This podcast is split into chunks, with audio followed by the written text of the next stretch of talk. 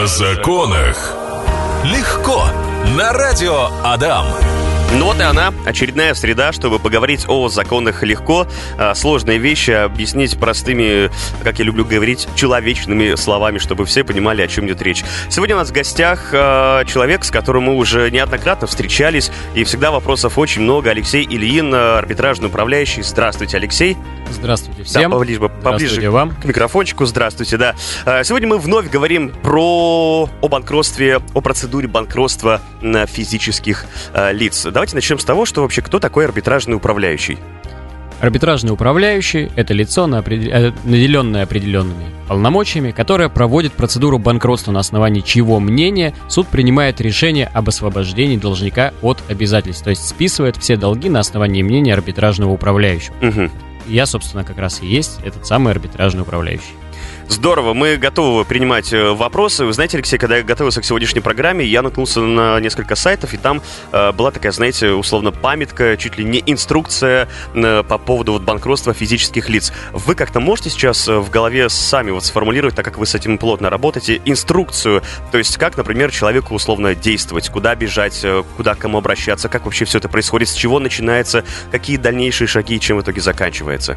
Ну да, конечно, можно сформулировать. Это больше будет не памятка, а инструкция к действию, какие документы необходимо собрать. Мгм. Также это будет инструкция, что делать можно, а что нельзя. Ну и, соответственно, будут описаны просто последствия, которые э, наступят после признания должника банкротом.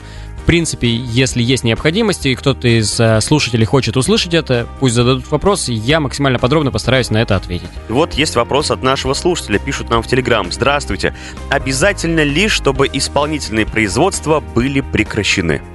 Ну, отвечая коротко, нет, но если серьезно, то исполнительные производства могут быть даже не возбуждены. Это не является основанием для того, чтобы признать вас банкротом.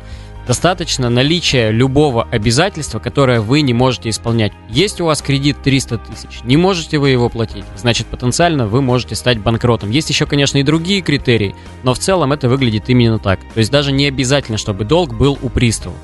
И, кстати, вот касаясь вопроса о приставах, да, у меня как раз недавно появился новый должник, процедуру которого я веду, и у этого должника в течение длительного времени приставы списывали денежные средства, поступающие на счет. При этом денежные средства являлись алиментами на ребенка, и списано было порядка 200 тысяч рублей. Сейчас я, как арбитражный управляющий, занимаюсь тем, чтобы эти денежные средства вернуть и выдать должнику. Так что если у кого-то вот такая ситуация происходит, да, то понимайте, что в процедуре банкротства денежные средства, которые являлись алиментами или пособиями и были списаны, они будут возвращены непосредственно должнику. Причем вы говорили о том, что, насколько я помню, человек не сразу, да, понял, что как раз-таки вот э- э- эта сумма была у него. Человек не понял Ага. вообще, что эту сумму не могли Вот. списывать. То есть он э, добросовестно заблуждался и полагал, что, ну, приходят алименты, и у меня их списывают, значит, так и должно быть. А на самом деле алименты не подлежат списанию, на них не может быть обращено взыскание. А как сделать так, чтобы в итоге вот подобной ситуации не было? Ну, вообще, если выйти за рамки процедуры банкротства, и чтобы подобных ситуаций не было, плательщик вообще должен указывать в назначении платежа, за что эти денежные средства перечисляются. Классификатор должен быть проставлен, и тогда пристав-исполнитель списывать, конечно же, не будет. Хорошо, а то есть я условно могу, ну то есть э, как гражданин это отследить, проставлен этот классификатор, не проставлен, э, или у меня такой возможности нет? Или это все как-то там в банке Э, где-то Это происходит? делается непосредственно в банке, да, исходя из назначения платежа, банк должен э, проставлять классификатор, который указывается в платежном поручении. Ну то есть я вот сам никак не могу это отследить, да, там условно поставили мне этот классификатор или нет? К сожалению, нет. Вы можете Ага. поинтересоваться, вам скажут. Но если вы не поинтересуетесь, что делает большинство, то, соответственно, вы и не узнаете. Отлично. Я сейчас, Алексей, зашел на вашу страницу в Инстаграм. Э, Очень много у вас интересной информации. Вот меня заинтересовало сейчас в последнее время очень это популярное слово токсичные. Токсичные люди, токсичные отношения, все что-то у нас токсичное. А у вас написано токсичное банкротство. Что это такое? Да, я написал целый пост про токсичное банкротство, у меня был крик души прямо. Сейчас, э, в силу того, что ну, у нас достаточно тяжелая экономическая ситуация, очень много появилось компаний, которые предлагают банкротство, но сами в этом ничего не понимают. И очень многие граждане, к сожалению, ведутся на какую-то рекламу, ошибаются, оступаются и попадают в ситуацию, когда становится все еще хуже. И чтобы не попадать в такую ситуацию, желательно, конечно, правильно проанализировать, с кем вы собираетесь работать, как вы собираетесь работать. Ну и вообще понять о процедуре максимально много и подробно. То есть изучить саму процедуру, через что предстоит пройти, прежде чем вас освободят от обязательств. А как вообще не попасть вот на таких людей? И есть какая-то, условно, там, не знаю, инструкция там в двух-трех шагах? Или, или, или здесь, э, условно, там 50 на 50? Ну нет, у меня есть э, четкие критерии, которые я говорю людям, которые пытаются ко мне обратиться, я напрямую с людьми, к сожалению, не могу работать и не работаю, да. Э, я говорю, какие критерии необходимо учитывать при выборе юридической компании, на что обратить внимание. Но, в частности, это, допустим, наличие в партнерстве арбитражного управляющего, наличие успешно завершенных дел, то есть каких-то кейсов существующих, это обязательно наличие опыта работы в этой специфике, ну хотя бы не две, не три недели, да, год и более, потому что на вас иначе будут опыты ставить фактически. И потом будут узнавать, так, а, ага, вот так, видимо, нельзя было. Да, так не работает. Как, в принципе, вокруг и любой другой темы, вокруг бан- банкротства э, витает очень много мифов и легенд. А вот мои знакомые, а вот я слышал, а вот я прочла, а где-то там что-то там узнала, подслушала. Э, Алексей, давайте разберем э, топ как мы с вами за кадром вот решили, топ э, заблуждений относительно процедуры э, банкротства физических лиц. Да, ну давайте озвучим топ-3. Первое – это «у меня заберут все имущество». Нет, это абсолютно не так. То есть имущество не реализуется, оно прописано в Гражданском процессуальном кодексе. Не реализуется единственное жилье, не реализуется средства домашнего обихода, не реализуется там бытовая техника та же самая. Это то, чего вас не могут лишить. Вы имеете конституционные права на нормальную, достойную жизнь. И баланс ваших интересов в процедуре банкротства должен сохраняться. Второе заблуждение, что мне никогда больше не дадут кредиты. Это тоже не так. Многие потенциальные банкроты идут на банкротство ради того, чтобы впоследствии взять кредит, потому что кредитная история после банкротства, она обнуляется, она становится нулевой, и вы для банка потенциально привлекательны, потому что вы повторно-то банкротство уже не сможете в течение пяти лет пройти. Но вы говорили, что там есть еще какие-то последствия после этого. Вот то, что... Да, есть э, три последствия. Первое, в течение трех лет нельзя будет занимать руководящие должности в органах юридического лица. Следующие пять лет при взятии кредита, опять же, вы должны будете указывать информацию о том, что были банкротом. И следующие пять лет вы не сможете повторно пройти процедуру банкротства. Ну и давайте сразу к третьему, да, э, заблуждению, которое в топ-3 входит. Это меня не выпустят за границу больше никогда. На самом деле нет, я уже говорил о том, что выпускают за границу даже внутри процедуры банкротства, никакого запрета на это нет. То есть ограничений вообще никаких нет там Вообще по длительности пребывания. Абсолютно никаких. Человек даже может изменить место жительства, переехать вообще за границу, пока идет процедура банкротства. Это не запрещается. Главное, чтобы он действовал добросовестно.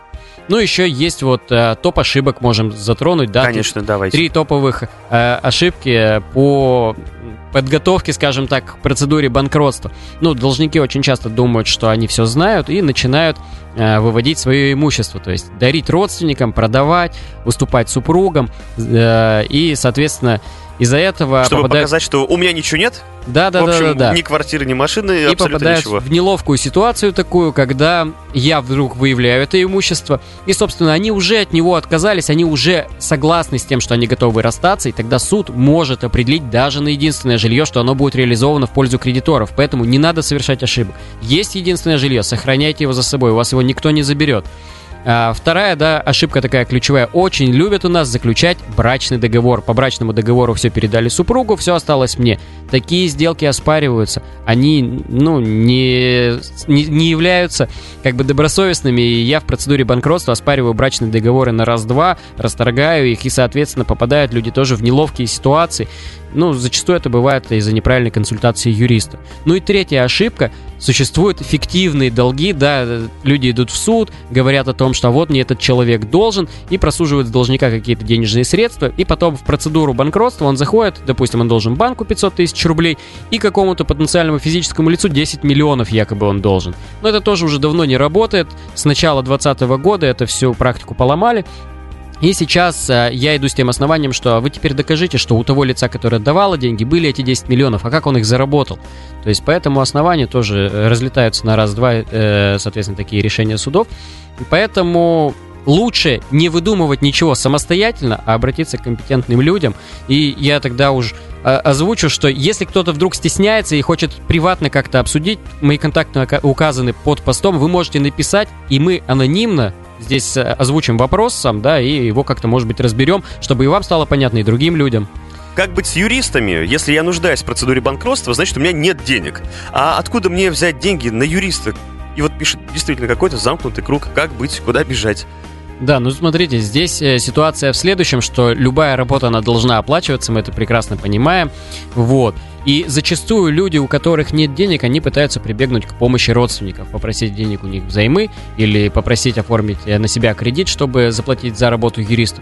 Кроме того, большинство юридических компаний сейчас предоставляет рассрочку, и если анализировать, то Обычно среднестатистический должник приходит и у него условно обязательство 20 тысяч рублей ежемесячно в течение двух-трех следующих лет нужно выплачивать. Юристы же предлагают а вы нам платите 8 тысяч рублей в течение следующих 12 месяцев, и у вас все долги будут списаны. То есть экономически это гораздо выгоднее, целесообразнее э, пройти процедуру банкротства, если вы действительно не можете платить. Хорошо, есть еще один вопрос. Хочу сделать банкротство. Есть несколько кредитов. Доля в квартире, квартира единственное жилье и э, садовый участок с домом за городом. Мог, могут квартиру и дачу принять на реализацию долга? Вот такой вопрос. Смотрите, квартира является вашим единственным жильем, на нее налагается исполнительский иммунитет, она не подлежит реализации. Но что касается загородного участка с домом, то он уйдет в реализацию. И тут, опять же, нужно оценивать экономическую целесообразность. Если стоимость вашего участка условно 200 тысяч рублей, а размер обязательств, ну то есть по кредитам вы должны 800 или миллион, то, естественно, это целесообразно. А если дом с участком стоит полтора миллиона, а долгов у вас на 300 тысяч, ну смысла, наверное, нет, потому что он будет реализован, все кредиты будут погашены, но вы останетесь без кредитов, но опять же и без дома с участком. Поэтому нужно всегда оценивать экономическую целесообразность введения процедуры банкротства. Пишут нам в сообщении сообщества ВКонтакте, можно ли также сделать банкротство, если долги за коммунальные платежи за квартиру? Если можно, то тогда могу ли я в период банкротства продать квартиру для покупки дома или только после завершения процедуры банкротства? Ну, смотрите. Давайте разберемся, какие долги не списываются. Не списываются штрафы по уголовным преступлениям, не списываются алиментные обязательства, обязательства, которые возникли из вреда, причиненного жизни и здоровью, то есть если должник кому-то вред здоровью причинил, не списывается субсидиарная ответственность. Соответственно, здесь не поименовано ЖКХ. ЖКХ списывается, ну, то есть за услуги за ЖКУ, а задолженность это, она списывается. Так же, как и микрофинансовые организации, долги по ним, так же, как по банкам кредиты, это все подлежит списанию. Что касается продажи квартиры и покупки дома. Нет, в процедуре банкротства, конечно, делать такое нельзя, это будет недобросовестное поведение, будет очевидно для суда то, что вы действуете не с благими намерениями, а с целью, с целью того, чтобы просто купить себе дом, и поэтому для вас может все закончиться плачевно. Поэтому списывается долг, после этого сразу идете, реализуете свою квартиру и приобретаете дом, как хотели. Хорошо, есть еще один вопрос, спасибо. Э, из имущества только старая семерка ВАЗ-2107 не на ходу, которую давно отдал знакомым за долги, могут ее изъять, с учета не снял из-за запрета на регистрационные действия. Ну, давайте разберемся в том, что из имущества она у вас есть только до того момента, пока вы ее не передали кому-то в собственность. Неважно, сняли вы ее с учета или не сняли.